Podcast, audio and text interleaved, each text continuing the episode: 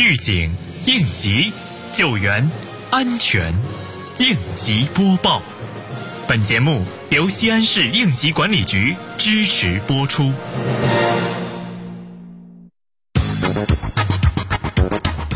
十月十一号至十七号，二零二一年国家网络安全宣传周在全国范围内统一开展。国家网信办主任在开幕式上发言，并强调，要以习近平总书记关于网络强国的重要思想为指导，统筹发展和安全，全面加强网络安全保障体系和能力建设，不断筑牢国家网络安全屏障。要着力践行网络安全为民理念，积极推动全民参与网络安全宣传教育。宣传网络安全理念，普及网络安全知识，推广网络安全技能，切实提升人民群众在网络空间的获得感、幸福感、安全感。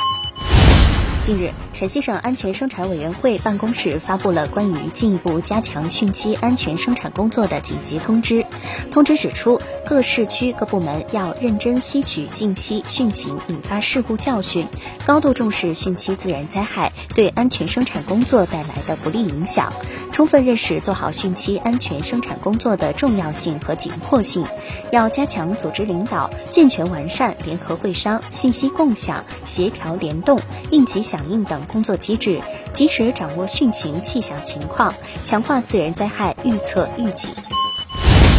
日前，沣东新城管委会副主任带队对沣河南段防汛工作进行检查。检查组首先来到丰河南段，实地查看丰河流量和防汛措施落实情况，现场了解丰河防汛值守和流量数据预警情况，并指出当前降雨仍在持续，要加大巡查力度，妥善做好物资储备和抢险调度，要密切关注丰河流量数据，做好防汛预警和警戒，要时刻关注天气变化，及时预警天气变化，加强应急值守，抓好各项安全防范。工作措施，确保安全度汛。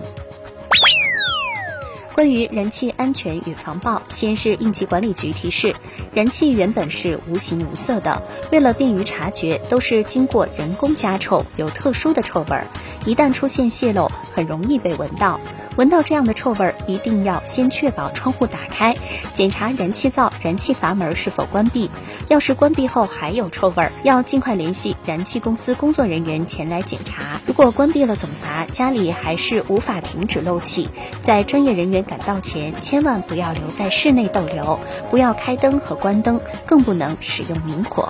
感谢收听本次应急播报，我是小陈。